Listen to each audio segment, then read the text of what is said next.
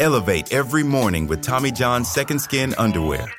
The luxurious support of Second Skin guarantees everything will go smoothly. With over 20 million pairs sold and thousands of five star reviews, guys love Tommy John. Plus, your most valuable assets are covered with Tommy John's best pair you'll ever wear or its free guarantee. Shop Tommy John's Friends and Family Sale right now and get 25% off site wide at TommyJohn.com slash Spotify. TommyJohn.com slash Spotify. See site for details.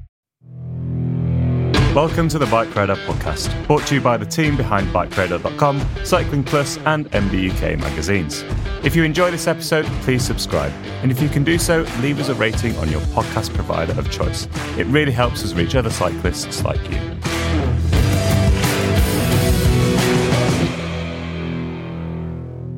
Hello, welcome to the Bike Radar podcast. My name's Tom Marvin. I'm senior technical editor here at BikeRadar.com and MBUK magazine. Joining me in the podcast studio today, we have three other mountain bike tech titans from Bike Radar and MBUK. We've got our tech writer Luke Marshall. How are you getting on, Luke? Yeah, I'm very well, thanks, Tom. Excellent stuff. We have all the way from Scotland, Al Evans. How you doing? Yeah, great. Special appearance today. Special appearance. We love having you Rolled here. out Al. the red carpet. Oh, we did. Flares. Put away Chopper. the duvets. Yeah, oh yeah, no, no, no duvets in the closet this time. Yeah, Plenty of things in the closet, Al, but yeah, no, no duvets. Whee. And also joining us is our uh, technical editor in chief, Rob Weaver. How are you getting on, Rob? I'm good, thank you, Tom. Excellent. Luke, what have you been up to recently? Uh, I've actually just been very busy. Just finished up uh, a test on suspension forks and, as you'll probably hear later, on cheaper, more entry level mountain bikes. Excellent. How's that been? It's been good, actually. Yeah, surprisingly humbling. Um, was yeah thoroughly impressed with the. So these bikes are around fifteen hundred pounds, Mhm. and uh, and they surprised me with how capable they are and how uh, and how up to date they are. Lovely. So you might hear more of that later. Okay. And then yeah, the fork testing was was good as well. Yeah. You'd be surprised or unsurprised to hear that you know most of those products are are, are very good and very capable, and uh, it's quite difficult to. Separate them all. Yeah, basically, I think there is a kind of almost like two sides to the fork thing. Some that rely more on the damper, and some that rely more on the spring. Mhm. And if you've got a preference one with the other, you'll prefer some to others. But Okay. But uh, but overall, you know, it's a, an impressive bits of kit out there. Spent a lot of time rattling down hills, basically, last few weeks. The last few weeks, yeah, spent a lot of time rattling down hills and even longer time at the laptop. yes. That's good. All right, Al, what have you been doing? What's been what's been ticking your boxes? Uh, well, when does this get? Uh, when does this get published? Uh, next week. Next week. Uh, oh, I don't know exactly. Okay, great. Uh, that Let's case, not break any embargoes. In that no. case, maybe something I can talk about. Yeah. Maybe things that I can't. Uh, but I, I've been putting in some decent miles. Well, actually, I had a week off last week, Nice. um, so that was that was great. Oh, I did did loads of biking. There's Did a you? surprise. Yeah. Um, so yeah, very very good. Up in the Tweed Valley, or were you so, somewhere else? Uh, dodging around the country, pinballing, Nice. secret location. Oh. Yeah, not telling. Oh, right. Yeah. Fair enough. That's all right. Yeah. Yeah. Sounds like a great holiday. Yeah, buzzkill. You're not invited. yeah, no, well, let's move swiftly on, Rob. it's hard to follow, that, isn't it? Um, what have I been doing? Uh, I've just wrapped up a test on the new Cannondale Moterra LT, Mhm. which has been cool, um, and a few other bits and pieces in terms of products, stuff like that. Um, we're currently working flat out trying to get another magazine out this week and then one in two weeks' time Yeah. after that. So, yeah, that's taken up quite a bit of time. Yeah, and then we'll be straight on to Bike of the Year straight after Christmas, won't we? Yeah, so all that. Yeah, we've been ordering bikes furiously. Mm. Um, hopefully, not getting too disappointed by bike brands. If anyone's any bike brands listening, please make sure you return our emails uh, with a yes, we'll provide a bike, no problem, thanks. Exactly when you need it, no problem. Great. Be great if they did. I've got one. Yeah, I've got one too. An email. Uh, and no, I have an, an actual bike. Oh. I have an actual bike. I've I've got one, and uh, someone's just WhatsApp me a picture of the bike saying, "When do you want it?" Wow, nice. Yesterday. Yeah, Nice, nice, nice. Uh, big big shout out to Sai at Cotic for sending me a bike. Oh yeah. Very impressed. oh yeah, same for me. Yeah, thanks, Si. Oh, well, he's, he's honest. At the moment, Sai's winning. Si, yeah, well done, Si. How about you, Tom? What have you been up to? Uh, I've recently been testing winter boots, um, which has largely meant uh, pedaling around uh, the woods in shoes in the dry because it didn't actually rain while I was testing them, and then standing in a bucket in my shower, um, waiting for my feet to get wet. What's the verdict? The verdict is um, Scott's uh, winter boots are excellent, like really very good. Um, there are other ones that um, are good in some ways, but maybe not in others. Like Sidi's shoes, for example, like very warm, uh, despite having quite a low bulk. but my feet got wet very quickly. Oh dear. So if you want warm shoes and you've got small volume feet, great. Yeah. If you want dry shoes for hiking across Scottish bogs, uh, Wellies. wellies, yeah, or, or Scott's uh, winter boots. Yeah.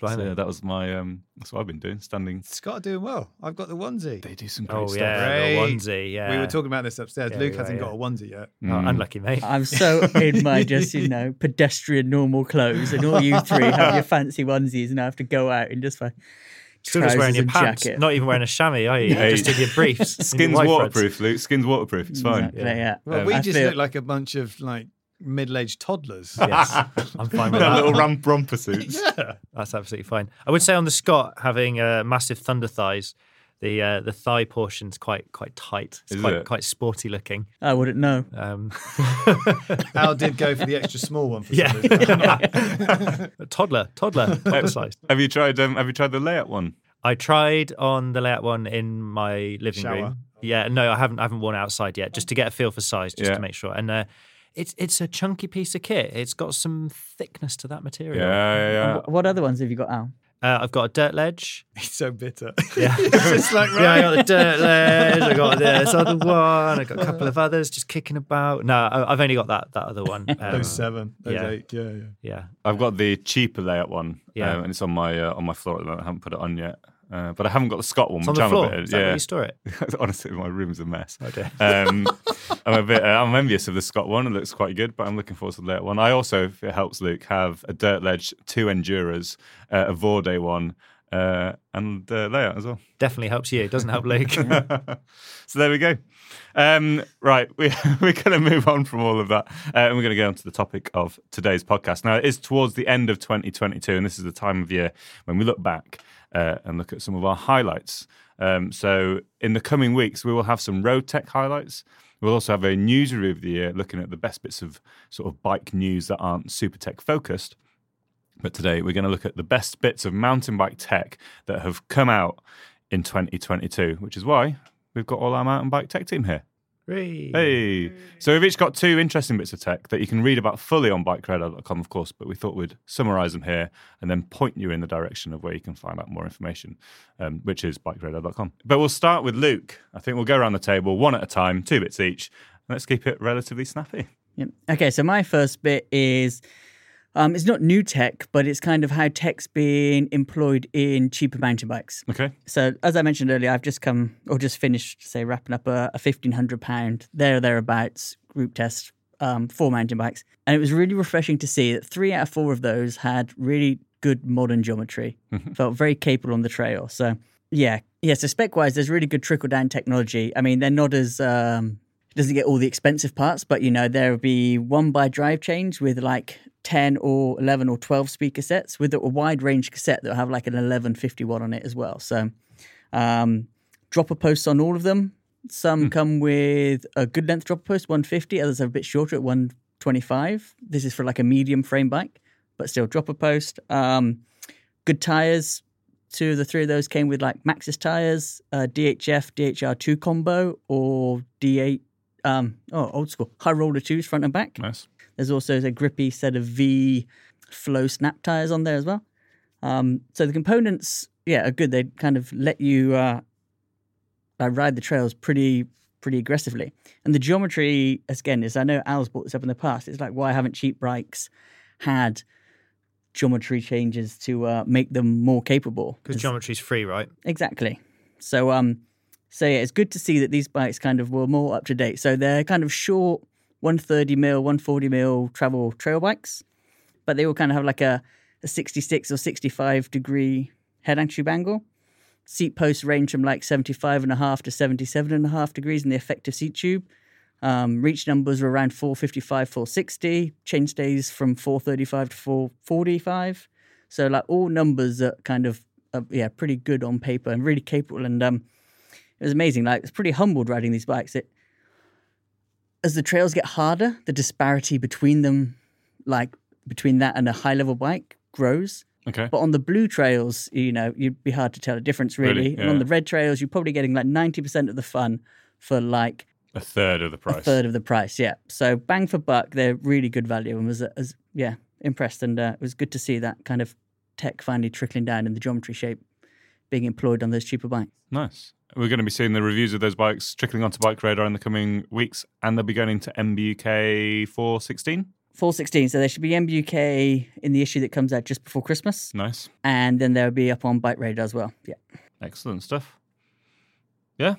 Sick. All right. Well, if there's no questions, Everyone loves shredding. everyone loves shredding. Everyone should- Um, what would you do to improve them further? Nice. Oh, good question. Um, longer dropper posts. There's kind of more spec changes. Um, there's just small things. Obviously, they have to make compromises. So, um, brakes are still one that aren't quite as uh, good as they should be. You know, you can get up to speed on these hills, uh, get up to speed on these bikes down some pretty rough trails. It's good, but the brakes are still a bit of a limiting factor. So, problem is you spec more or higher spec brakes, and then the price goes up. So, somehow budgeting in stronger braking and still trying to keep the uh, the price similar would be uh, my first point of call for them. Could they up the rotor size? Could they- They could do, yeah. So some of them still come with like a 160 rotor, 180 front uh, on the rear, a rear 160 rear rotor, 180 on the front. Um, bigger rotors would uh, would be better. I guess the thing we're doing that is that the frame, unless they sort of change the frame and the forks to have, you know, direct mount 180, 200, you're going to have to add in adding adapters to the build process for the bikes, which, you know, it might only cost a, a dollar for the adapter, but it's going to cost X amount to get it actually fitted to the bike as well. Yeah, yeah. So it's uh it's, it's a work in progress, but then they they mostly all have like one um 48 booster hub spacing, threaded bottom brackets. Some have really neatly done external cable routing. Some is threaded internally. Um, but like all the all the things you would expect to find on a on a more expensive bike are still there. So And the, the brake stopping issue is only really a problem for shredders like you as well, Luke, who rides at eight, Fast eight boys. million miles an hour. Yeah, so us uh, us slow lane slow lane riders, no issues with the brakes. I think you're uh, selling yourself short there. Al. I think you we uh, haven't all won an EWS this year, have we, Luke? So Yeah, But it's good to see how far those bikes have come, right? Oh 'Cause yeah, I really impressive. In the, what in the if you went back five years, you wouldn't get half of that. No. you, especially not the geometry, but you might not even get a drop of post on all those bikes. mm, So, yeah, big big even like step. two or three there. years.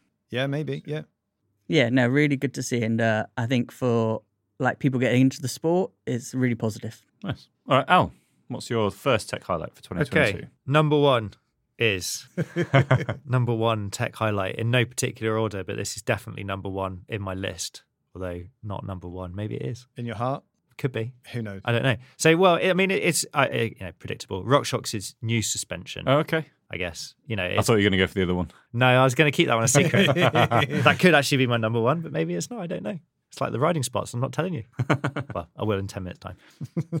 um, so, yeah, the the RockShox' new suspension. So that was quite a big deal for the for the brand, and um, you know, there's loads of technology that they've released on these things. So you've got the buttercups, which are like vibration dampers in the bottom of the forks on the spring and the damper side. You've got a new damper entirely in the cartridge. There's new air springs. They've really gone to town on these new things. But I think maybe for me, the highlight is the hydraulic bottom out on the ultimate level rear shocks, particularly the coil sprung ones. Um, and this hydraulic bottom out system basically works similar to volume reducer spacers in an air spring, in that the further you get to the bottom out, the more resistance there is. And you can tune this on the uh, coil sprung versions, it's adjustable. So you can either have it off or all the way on, depending on how much bottom out resistance you want. And what this is good for is uh, bikes with relatively um, linear leverage rates. So, you know, bikes with less progression who that aren't usually su- suited to coil springs that, you know, have a linear, linearly progressive rate of change as the spring compresses. Um, and it basically means that you can run coil shocks on bikes that you previously maybe would have struggled to get set up.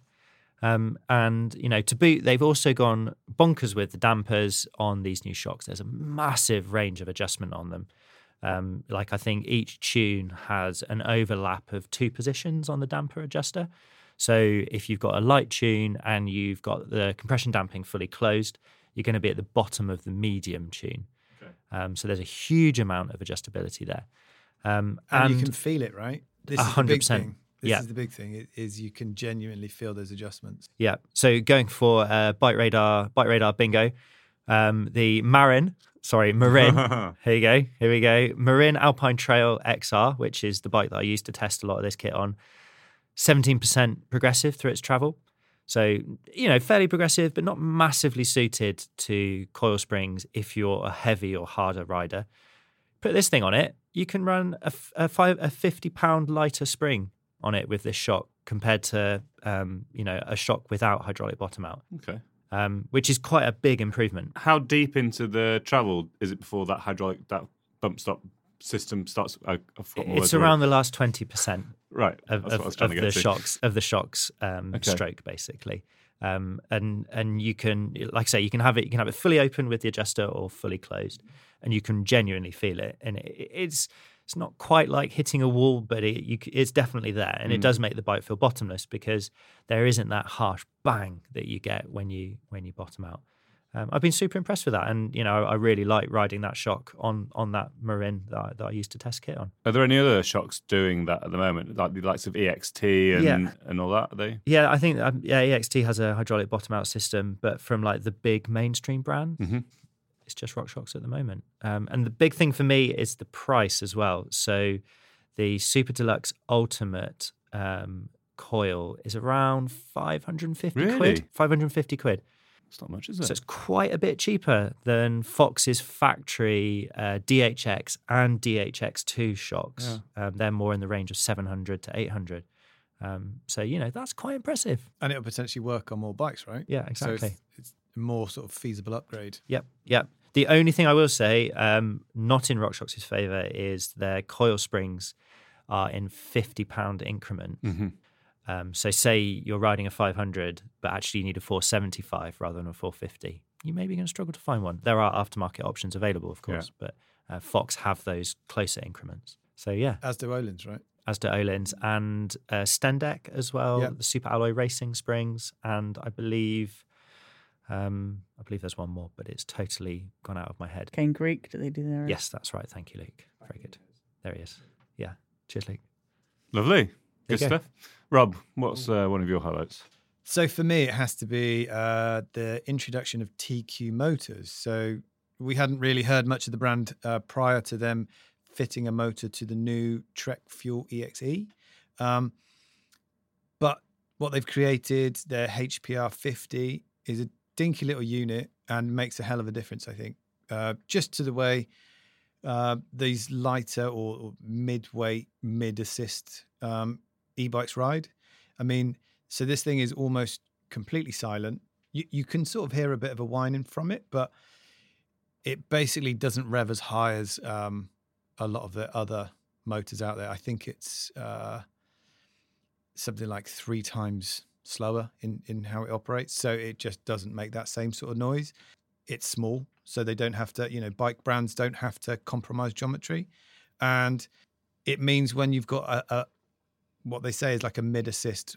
So yeah, the the the compact nature of it means that the bike brands like Trek don't need to compromise on geometry. So when you when they say they're giving you a bike that is in theory going to ride more like a regular bike without a motor, now we're actually getting those bikes. I think before maybe some of that was uh, maybe too good to be true in a lot of instances, but it feels like now we're in a much better place. And since Trek have launched the Fuel EXE, we've now since seen um, just recently the Scott Lumen and the BMC four stroke amp also using that. And then you've got bikes like, uh, so it's not the same motor, but Pivot are using the Fazua Ride 60 on their Shuttle LT, which I've only heard good things about. So I think that sort of burgeoning e-bike category is only going to be helped more by the likes of TQ and Fazua doing what they're doing with the smaller motors. So hopefully that category category is going to expand over the next year or so, and we're going to get even more of these types of bikes, which is just for me is kind of a really exciting thing. And the, the SL e-bike category is an interesting one, right? It's kind of like if all your pals have a full power e-bike and you're on an SL, there's you know you, you're maybe going to struggle. You're going to struggle to either go for the same amount of time with them or keep up with them without putting in a massive amount of effort. But if all your mates have one, or you know maybe your mates are riding normal bikes and you're getting back into it or recovering from an injury or something and trying to build up your fitness, then you know they make total sense. And equally, if you want to go out for an all-day epic and want to ride a slightly lighter bike, you know it's it's quite it's it's an interesting category. And I think you know some people are scratching their head and you know, some people are saying, well, hang on a second, is it going to get, you know, as full as the full power e-bike category? Um, and this is maybe an indication that it is. Potentially, yeah. I think a, a big thing is that um, anyone who spends a good amount of time on a full powered e-bike will soon realise that it's it's a different ride experience. Totally. Um, you know, dealing with all that weight on the descents is is quite a different experience, quite a different way to handle a bike. Whereas these, yeah, they're a bit heavier, but there's way more in common with a regular mountain bike. So it, it really, you know, it's much closer to bridging that sort of halfway house. Mm. So I can see the appeal. I can see why people are going to slowly sort of buy into this, especially if they're riding with friends that are fitter, stronger. Like you said, maybe getting back into it. It, you know, it makes a lot of sense, and you don't then, you aren't sort of lumped with a really big heavy e-bike because having spoken to a few people I know that are lucky enough to be able to switch between the two, there's definitely a point I think where they they jump back on a regular bike and go, oh, you kind of you, you sort of miss that feel of the lighter bike, that the the more agile, um, nimble feeling you get from riding a bike like that, versus the big sort of runaway train, you know, struggling to slow down like on a full powered e-bike. Whereas, yeah, maybe this will properly bridge that gap, and hopefully we're going to see more people out on them. Yeah, interesting. Uh, just a little story. Uh, I got a little bit addicted to riding bikes this summer. I don't know if I've ever mentioned this. I was, I don't know. I think I did like sixty days straight without a rest. Anyway, got tennis elbow from riding e-bikes so much, and now uh, now my elbow's a bit sore. I'll teach you. Yeah, Curse of being in the Tweed Valley, hey, Yeah, tennis know. elbow. yeah, tennis elbow from riding e-bikes. Who'd have thought it? It's gone away now. I've stopped riding them. Oh, good. Yeah, funny. What was it about the e-bike that was giving you tennis I think it's just a bit heavier, like Oh, more physical. Yeah, yeah. I find I find like um if I do you know like a battery draining ride, when you've done you know 1800 2000 meters of up and down, it's uh, my hands from braking. Mm. That's the that's the thing that really starts to get me. It's it's like being in the Alps, Yeah. but just the descent's like a minute. a minute times 50. Yeah. Yeah. Need to take a leaf out of Luke's book and just go a bit faster, mate. Yeah, that's true. Yeah, Sorry. break less. Yeah. Good stuff. Tom, what about you? Well, I think my first one uh, is similar in a way to uh, to Luke's. You know, with his budget bikes getting better. Um, one thing I've noticed the past year, year and a half, couple of years is XC bikes getting a lot better with basically modern geometry um, and more suspension travel. So cross country bikes traditionally, at least over the past sort of decade or so, have been 100 mil front and back, and that's been sort of ubiquitous across the entirety uh, of cross country mountain bikes. But there's been a couple of bikes in the last year, year and a half that have come out with 120 mil. And now 20 mil isn't a huge amount of difference, really. It's 20%. But it actually makes, I think, a palpable difference on the trail. You can really notice it. Um, so the one that was really launched this year, that was sort of the biggest one, was the new Orbea Ois or Oith, uh, which Bike radar bingo. Tom's mentioned. Orbea. Oh, yeah, I haven't said Lauf yet, so we're all right. there you go. Full house. um, so they just brought out um, a revamped version of their XC race bike with 120 mm suspension front and back. The kind of like the reasoning behind it is well, kind of why not the the pedaling platform itself is very very similar to the 100 mm version, so it pedals just as well. It's just got a bit more travel back, and because you've got that more travel, you basically got a bit more of a get out of jail free card. And with sort of geometry and everything and you know XC tracks getting more and more gnarly, having like a, a slightly more aggressive geometry that kind of allows for that you know longer travel makes the package much more valid, I guess. You've still got lightweight tires, so you know the the Maxxis Rekon Race, for example, is spec on a lot of XC race bikes. Uh, but the the the product that Orbea sort of really credited for their ability to make a 120 mm XC race bike was the Fox 34 Stepcast fork. So it's got a 34 mm stanchions instead of the 32s, 32 mil stanchions, um, but it still has a- a real small weight penalty for that. But it allows that stiffer chassis to be able to carry the extra tra- travel without it going like totally noodly.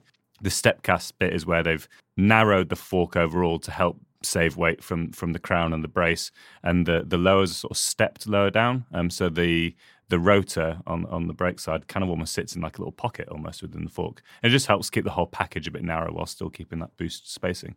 Um, so the other bike that well, the obviously other bike that did that was the Scott Spark. Um, that was a really cool bike that launched what 18 months ago or something. That's one with the internal hidden shock, and that again is 120 mil front and back.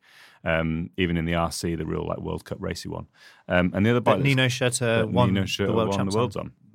Um, and the other sort of vaguely notable bike of XC bikes getting a bit longer in travel, but using this 34 step cast would be the Giant Anthem, which got a 110 mil travel at the front. And yeah, in, in terms of sort of geometry, okay, there's there's a bit more travel, but that's backed up with you know geometries that are sort of approaching trail bikes from a couple of years ago. So you're talking you know reaches of 470 to 480 mil in a size large, 67 degree head angles, 76, 77 degree seat angles. You know these are all numbers that you know a few years ago we'd have seen in our trail bike of the year test, but we're now seeing on purebred XC race bikes. Again, just mirroring the fact that cross country is pretty gnarly these days. Like if you look at Nové Město or some of the other sort of big tracks, they're they're hard. Like they're hard to ride. And I think everyone's sort of realizing that this plus dropper posts, of course, another sort of big talking point in XC, just making it pretty rad again, which is great in my opinion looking at geometry, obviously the, the, the, classic one for that was the Specialized Epic, that the, the, most recent one of those that got launched two years ago. You know, proper like trail bike geometry, um, and yeah, we're seeing more and more XC bikes shaped like that, um, but with a bit more trouble. Elevate every morning with Tommy John's Second Skin underwear. The luxurious support of Second Skin guarantees everything will go smoothly. With over 20 million pairs sold and thousands of five star reviews, guys love Tommy John. Plus, your most valuable assets are covered with Tommy John's best pair you'll ever wear or is free guarantee. Shop Tommy John's Friends and Family Sale right now and get 25% off site wide at TommyJohn.com slash Spotify. TommyJohn.com slash Spotify. See site for details.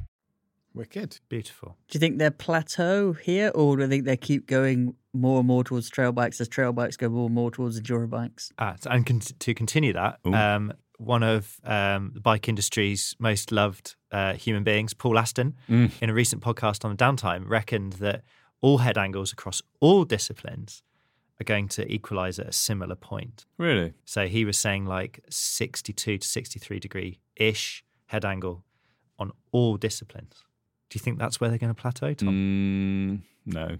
No. Not I, I I can't see that happening. I think there's a number of reasons for that. Like I think there's still sort of the desire for an XC bike to feel quick and agile and as good as sort of, you know, long slack bikes are down a hill, they don't feel like that. And I think there'll be a lot of resistance to that. I just I just can't see that happening to that extreme. I think I'd be surprised really if we see much going beyond, say, the the shape of the specialized epic. And you know, the NS synonym as well is another like super long, pretty slack XC bike. But I can't see them getting much more radical than that, particularly. And in terms of suspension travel, I'm, again, I'm not sure. I think the the payoff is obviously that there is extra weight. You still need to have sort of the stiffness, but with lightweight. And I think when you start getting lots of travel, something's got to break at some point. Something's got to give. So I'd, I'd, be surprised. And also, there's a whole thing of you know that at the back, you know, when you're talking about pedaling efficiency and stuff, the more travel you have, you, you know, if you're saying well, it's, it's it's going to bob a little bit, it's going to sag a little bit, the more travel, the more it's going to be sagging because there is more travel in for it to sag into, and that ultimately takes energy. So I, I'm I'm not convinced that they'll go super long travel and super long and sack on the XC race bikes. Okay. One more question. Hmm. Do you think that they're going to cannibalize downcountry? So is cross country Well, going so- to tread on the toes of downcountry? Or is downcountry going to tread on the toes of XC? And how do you define what downcountry is? Because that's the other thing. Like I wasn't going to touch on in this, but like we had to. downcountry has really has a split within it, right? So I've got the YT Izzo Uncaged on test at the moment, and the Izzo kind of was like their lightweight trail bike, like 130ish mil trail bike, and it, in my opinion, it wasn't a great trail bike, but it wasn't really a great downcountry bike either. And they've made the uncaged version, which has like it's got a SID on there, it's got uh, Rekon races, it's got like super lightweight racy kit, and it, again, like it's all- it's actually basically an XC race bike now, um, and it's pretty good for that. It's 120 mil front and back. Yeah. It's interesting, isn't it? So maybe like lightweight downcountry bikes are like now like rad XC bikes, and now maybe downcountry bikes. But then he's like the SB 120 from Yeti with its 130 mil fork and a, and a minion and like four pot brakes. Is that you know like what is downcountry? That is the existential crisis Oh facing what the mountain it? bike industry. Who knows? Is it just a mountain bike? oh God, The lines are blurred. they are. Yeah. So is my vision. Oh my god. Yeah. Quick, get him a fan. So that was my highlight for 2022. One of One of. XC bikes getting pretty rad again because they're good fun. yeah, nice. Um, should we loop back round? So should we go to the same order again? Should we loop back to Luke? Okay, so my second one's just going to be uh, I'll do this quick. It's a little bit of tech that's kind of come out and it's gone a bit under the radar. and it's kind of to do with like e-bikes trying to neaten up their cockpits Mm. and um, remove clutter. So recently, Shimano and Bosch have released two new remotes that operate wirelessly. So this takes a cable away from the handlebar. So your little thumb shifter remote on the next to the grip on the handlebar uh, connects now wirelessly to the brain in the bike as such that controls the motor. So you can change your mode select. You can turn the bikes on and off. You can use walk mode from it, and uh, and it's just a little bit of tech, say that's uh, that I think is a smart bit of tech. Really, it's uh, there's quite a lot of wireless technology in bikes now, and uh, and yeah, if you can clean up cockpits of uh, of bikes in general, I think if you're trying to clean up cockpits in general, sometimes uh, the bike industry I think has plans to do it where they're threading lots of cables through headsets and things like Mm. that. I was about to say. I thought you were going to say that. That's what I was trying to get onto. like, oh, here we go. and uh, one brand uh, spoke to me that said that the kind of how it is at the minute is a is a halfway house to what something will be coming down the line that will be Okay. much better. Um, what that is, we don't know. You'll wait and see in a few no years. cable. No cables, maybe. Wouldn't that be wonderful? So on a, on a recent press trip to an unnamed brand, they were kind of talking about things that they've had in the pipeline for so long that quote the industry isn't ready for. And by the industry, they don't mean necessarily the media. They, they mean consumers in that it's so out there, so wacky, but so brilliant and amazing that people just be like, Mm. No, don't be so silly. That's crazy. But actually, in terms of what it does and what it offers, it would be game changing. It's a motorized unicycle. Exactly. Yeah. With a unicorn horn and um, Flag. yeah, a flag. Yeah. A big flag. Um, so yeah, you know, so that what they have to do is is drip feed us these things so that we we can accept them. So Mm. you know, like maybe the headset cable routing is the first step into eliminating cables. Well, actually, maybe it was wireless wireless wireless gears a few Mm. years ago, but um, The flip side of that is that people get annoyed when things are drip fed and then something big comes out. And they're, well, why didn't you just give us that? because you weren't ready, mate. Well, exactly. Yeah. Some people might have been. Some people. But now I can't change the, the, the height of my stem without Yeah. having to rip everything Oh, apart. yeah. Yeah. So it is a good little bit of uh, like bike radar buying advice chat. So my cousin's looking for uh, an e-bike to cycle around on, you know, just like a hybrid or something. And he wants to be able to put a kids ride shotgun style seat on the front of it. But a lot of these like e-bikes, say from Canyon, for example, the commuter on or whatever it's called, their cables run through the stem and the headset. And the kids ride shotgun style seats, some of them clamp to the steerer tube Mm. and you can't do that if Mm. the cables are running through the stem because you need to have a space in the stem stacker or you know the headset cup and it's quite it's actually quite quite prohibitive when you when you really think about certain applications and you know yeah that was it that was the end of my story I thought we were going into like a tech Q and A. oh no no no no, no, no yeah well maybe we should maybe, well we should have saved that Needs a bike. yeah oh God. So yeah, so this is just uh, another yeah step in the system of uh, removing cables from handlebars, and uh, and why not? Nice. I'm all for it. There's a lot of cables on an e-bike. Yeah. how uh, how do you charge those wireless remotes Uh, they have little. Uh, I don't know much about them. I've seen them on a couple of bikes from launches I've been on. Um, I think they just have a little a battery in them. Luke just told me you just hand back the bike Ah, and Yeah, get a but- new one. Yeah. Is that not how it works? No? oh yeah yeah that's It lasts yeah. like 20, 20 hours, and then you just give it back and you get a new one. yeah classic Yeah, yeah yeah. So They're I an think they communicate through app. Bluetooth. So uh, as Robin was saying, you might be able to hack them. Yeah. Start Maybe changing little. your mate's gears or modes. Mm. Little battery watch or something, right? Yeah, Last ages. and we might be able to keep up with Alex then when we only let him have Yeah. eco, but we still can't. Well, this is so. This is back to my thing about if you could hack your mates' e-bikes, you could always go out on your your sort of a mid assist. If you could prohibit them from touching turbo, yeah maybe you could use your sort of your lightweight e-bike and get out there. You know, you. I mean, the torque on those things is pretty good now. Fifty or sixty newton meters. Or just have mates that don't piss off into the distance. mate Yeah, I- Al and I rode together. You were on. You were on a, a white. yeah I was just uh, snoozing mate So on the I- way up no I'm joking I'm just teasing I was working hard yeah in turbo. Uh, we we were in like the EMTB mode or maybe trail, Mm. the one beneath.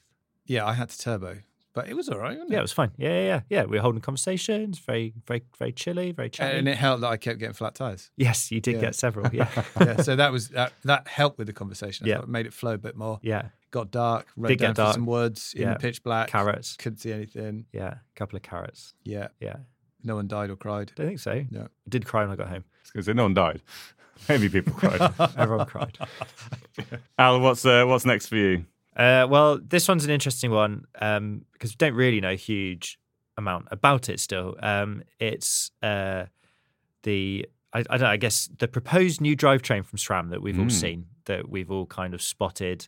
Um, loads of media outlets saw it at various different places. Uh, I was actually at the World Championships in Les Gets uh, in 2022 and saw it firsthand, bolted to the Mm. backs of people's bikes, particularly Nino Schurter, who you know we were talking about earlier, won the UCI Men's uh, World Championships cross country, Olympic cross country. For the millionth time. Yeah, absolutely. Yeah, and it was bolted to quite a few other people's bikes as well that were buzzing around the pits. he Um, crashed on it as well, didn't He he? did crash on Drive it. Yeah. side. Yeah. Yeah, drive Paid side. to do that, I heard. yeah, Yeah. got his bonus. Yeah, Got his, right uh, in front of the camera. Hey crash guys, bonus. Yeah. hey guys, film me. yeah. Yeah, um, yeah. So poor, poor Tom Pidcock uh, did did not get his drivetrain bonus from that one. He did crash as well several times. Anyway, we're we're kind of getting a bit bit Mm. carried away there. So yeah, the, the new drivetrain. I mean, anything new is pretty exciting. What, what's new about it? We've said new drivetrain, new drivetrain, new drivetrain. Yeah, new drivetrain. Well, from the pictures and from having seen it in real life, it it looks like it does away with the derailleur hanger. Mm. It looks like there isn't one. I mean, you know, you, you can kind of. I'm looking at a photo directly in front of me here, and when I zoom right in, I mean, it's like a scene out of CSI.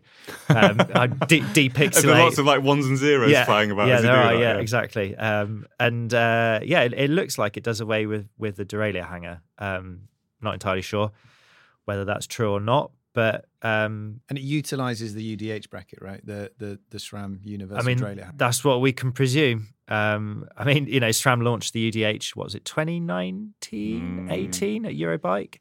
And, you know, we're all kind of like, when that came out, we were all sort of like chinny scratching, Mm. like, what's this about? And I don't know, I kind of personally thought that it was pre- a precursor to a um, e-bike um, chain tensioner. And this is what I was praying for Right. and I, I don't think it's happened because I've I've seen Yannick uh, Pon, Pontal, I think that's how you say his second name, who's SRAM's black box Mm. rider. Also at the World Champs, he wasn't racing the e-bike there, buzzing around on a on an e-bike with this new drivetrain. Um, but I, anyway, I was hoping I was hoping it was an integrated gearbox and motor with, and that was like the chain tensioner. Uh, That's what Oh, I I see, thought it was going to be back in 2019. But clearly, it looks like a new drivetrain. Uh, flat top chain, yeah. Ooh, which is on the road. from the road bikes. Yeah, um, looks like a fancy new cassette. Looking at the teeth, I'd say the second one has got a bit bigger Mm. because the jump from 42 to 52 on Eagle, crack, that's Eagle. You have to do that when you deploy it. Um, That's it- Seagull. no, Seagull. Oh, god damn it. That's why we go wrong. Yeah, he- he's quite a big jump on that. Um, so, yeah, I mean, TBC, they've kind of gone a bit quiet really since the World Champs. That was, you know, that's what we saw. And since then, haven't really seen much else. Other sites have speculated there's no adjusters. Yeah. So once again, zooming in on the pictures, you know, you kind Really, of like, he's he's all in. Mm. He's there with his little brush, Mate, uh, I mean, brush, he's throwing his fingerprint powder on it. He's, he's brushing it off. I, I took this photo. I, I'll show you guys because it's a bit gross. I took this photo myself, and somehow I managed to get a guy's feet in it. so In flip flops. Yeah, flip-flops, I know. shoes. yeah, so w- w- when- when you zoom in, if you go on bikeradar.com, you, you can see the photo I'm talking about, and it's it's the one Oakley, that's Oakley flip flops. credit. They are Oakley flip flops, and it's it's the photo that's credited to to me. Not a pro. no, you can definitely tell tell that. Excuse me, Mr. Flip Um, Flops. Could you move?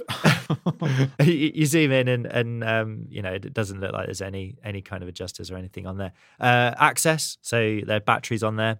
Um, batteries look to be the same size as the current ones. presume that probably makes sense, seeing as they made eight billion of them. Um, I suspect. So I mean, I don't know. I guess I'm just guessing stuff. Probably. I don't. I don't want the uh, don't want the SRAM copter to come in and whisk me away to to the to the police or wherever for saying something. Take your free hat. Yeah. Oh. was wearing that today. It was cold. Very grateful for the free hat. Yep. Yeah. Uh, yeah. That's a uh, not a gifting kind or whatever the terminology is. So yeah. Anyway, I'm very Great. excited. Very You got- excited. You got, know. a onesie and a free hat. Yeah. oh, it's a bad day for Luke. I love my cheap bike. I mean, he sat there in Patagucci, isn't he? So he That can't, is true. He can't be Yeah. complaining too much. Yeah, uh, maybe we should just do a little a little poll. Uh, how much of the clothing you're wearing today have you actually bought yourself? Oh, uh, My entire bottom half. Okay, well, this is a free T-shirt from an event, okay, uh, and I got some free socks on. okay. My Nice. shoes have a hole in, Yeah. so I, yeah. All of it, even the watch. Oh right, Luke's a Luke's a full house. I, I'm also a full house. I, I Even the actually bought- watch? even uh, no, not the No, watch. No, no. sorry. Yeah, I shouldn't have. I, I'll hide that. uh, uh, oh no, It's my- a test watch though, so it's fine. I, that's, that is true. That is very true. You can see the review on BikeRadar.com. I really liked it. It cannibalized the use of my Garmin 830 Edge, Edge 830. There we go. No? Yeah. Uh, my mum bought my socks as well, so I didn't buy those. The nice thing about you having um, spoken about the new SRAM stuff as your tech highlight of 2022 is that we can just use this clip for 2023 because we Yeah. presume it's going to be released. Yeah, so well- we'll just cut and paste. Th- this is the other thing. We don't have a clue when this is coming out, so It'll probably be next year, though, we would imagine. you guess so. I mean, if it's, if it's been raced, then the UCI regs suggest it has to be on sale within a year. oh right, that's a good rule. I believe. Well, certainly on the roadside, you can't have prototype stuff that's less than a year away from general release. Really? My understanding. Wow. Look at that. Yeah. there you Is this go. a, sure this isn't a Bike Radar Tech Q and A because I've just learnt something. Ah, there we go. That was a Q with an A. There we go. Rob, what's your uh, final tech highlight of the year? Well, so um, as you remember, I went on that Canyon launch where they showed us the new steering stabilizer thing, which was Mm. developed, well, which was invented by um, the guy behind the brand Syntace, also Liteville Bikes. So the parts brand Syntace and Liteville Bikes. And it's being engineered and developed by Canyon. So it's going to be appearing on their Spectral CF8 trail bike. Uh, Liteville will have it on their 301 CE e bike. And so, yeah, I mean, I'm kind of bringing it up because more than anything, it's a really interesting innovation. I'm not necessarily, you know, I spent one day on it so far. Mm. Um, so I can't say whether it's, you know, the best thing ever or not. It was a strange thing to ride initially and start to get used to. But as I said, um, when we did this really short podcast, Alan and I did it a little while ago. They recommend that you ride it for about a month in order to kind of get your head around it. So yeah, it's essentially a, a steering stabilizer unit. So uh, two springs, two springs, sorry, fitted within your um, top tube that um, are attached to this sort of fiber band that is attached to a cam that sits on your fork steerer. And as you turn the bars, there's a, a an equalizing force that's trying to pull the bars back to the center point. It's designed so hopefully it'll add a bit of stability in rough terrain and um, potentially if you're climbing, it'll help keep your uh, front wheel tracking on the line that you want it to. Yeah, jury's out as to whether it's a, hit or a miss at the minute. I do have a bike coming, but I think my point here for bringing it up more than anything is that it's still great to see brands doing stuff that is kind of interesting and out there. Like you were saying about the um, what you were hoping for from that from the drivetrain, it being like an internal gearbox and e-bike motor all rolled into one, and you were gutted you didn't see it. So it's cool, but it is cool that, that brands are still willing to kind of stick their neck out and do something that is very different. That we're not seeing just small refinements and small changes. Sometimes stuff comes up which does have everyone talking about whether it's positive or negative. And I think it's it was brave of uh, Canyon to get behind something that seems so out there at the time. And you know, maybe in 10 years' time, we'll all be riding around with these things attached to our bikes, going, God, I can't believe we did it, you know, rode without them. Or, Mm. or maybe we won't. I don't know. But it kind of just reminded me about when um, Chris Porter was pushing and pushing and pushing with the geometry. Same with Mondraker, you know, over 10 years ago now, really pushing for those longer reaches, longer wheelbases, slacker head angles, all of those things which we sort of just take for granted now. And it is brands that have to really be at the forefront of those of those um, quirky innovations and stand behind them. That you know, that's that's when they'll sort of, I guess, progress things a bit further.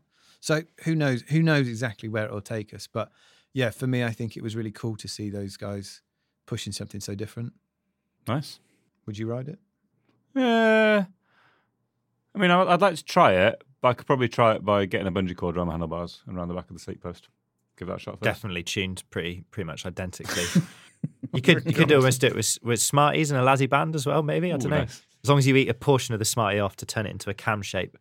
No, I think I think it's interesting. As I say, like you need companies to sort of stick their neck out and do new things, and even if it's a hit or a miss, like for them to go and do that is is, is pretty brave. And you don't get progress without people doing that. There's a lot of bikes Exactly. that you know we wouldn't be riding bikes as they are today without you know some even if it was rubbish, sticking their neck out and trying. Yeah, totally. You look at forward geometry and where that started with that 10 mil stem, Mm. and then how that's, you know, that didn't necessarily stick, but what happened was we got a compromise.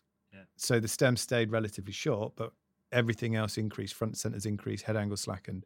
So maybe, maybe we'll see some slightly different iteration of this that will potentially do something similar, but maybe in a maybe in a more subtle way. I don't know. But as I said, for me, it's just nice to see brands still innovating and pushing the Mm. different ideas out there. Defo. There we go. Nice. and Tom, what's your final one? My final one, well, it was a, a highlight from the year was going on the Scott Genius launch. It was it was a great couple of Because days. you like holidays. I mean work trips. Sorry. I worked very hard. Did a lot of content. I mean, it was it was a great trip. I got to ride somewhere I'd never ridden before. I rode in Aosta, and it is incredible there. It's really like really great. Um, but also, actually, the bike itself was great. You know, I, th- I think they've done a good job. It it's sort of it's it's a longer travel trail bike, quite an aggressive one. Some people will love it. Some people won't get on so much with it just because of the way it is. But it follows the sort of the silhouette of the Spark with having that uh, the shock sort of inside the frame, and that you know, I know it's not like a, a huge sort of it's been done before, obviously, with the likes of Bold um, and and and the Spark. But I just think it's interesting, and I think it's sort of more interesting as to where it might lead down the line. One of the things that detracts from the performance of a shock is when they, they heat up. So on longer travel uh, bikes and on longer descents, the shock will get warmer, so the oil inside will become less viscous. So the damping changes over the course of a More viscous. no less viscous when it gets warm. I don't know what viscous means.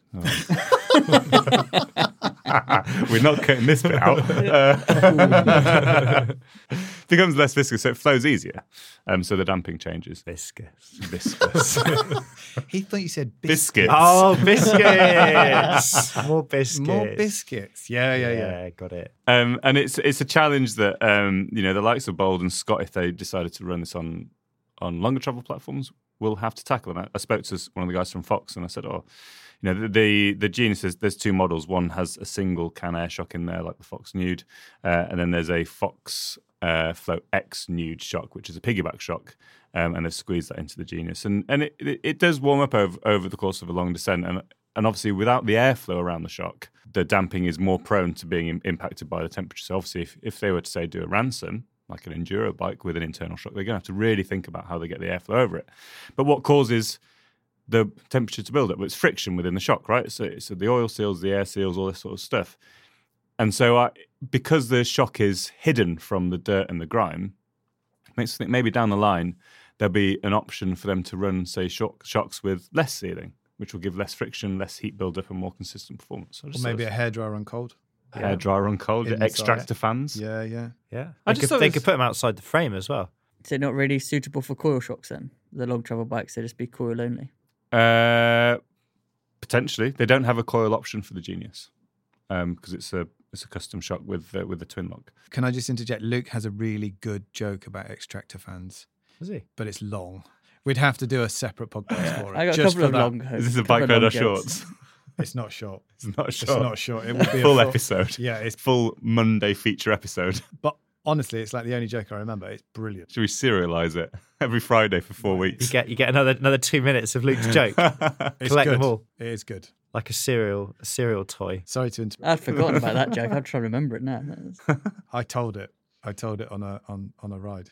Yeah, it's good. the full no one ride. laughed. Yeah, no one laughed. But yeah, everyone's tired, packed up, gone home. just as- just got to the punchline. Last one had just driven off. I was you like, enjoyed yourself. I had a great time. Yeah. Anyway. Yeah, Yeah, sorry, uh, that, yeah, that was that was that was it really. The genius. I just thought it was interesting. I like the fact that it's hidden. I think it looks kind of cool, and I think it could be interesting as to where the technology like, might lead us to to shocks that are a bit more, uh, well, Loosey goosey. loosey goosey. Maybe need less service and less whatever's. It's kind of cool, and also. Uh, from an aesthetic point of view, I thought it was one of the best looking bikes that's been launched Does in it? many, many years. I think it's a great looking bike. The downside of that, of course, is that they have routed cables through the headset, which Classic. That old chestnut. yeah, yeah, yeah.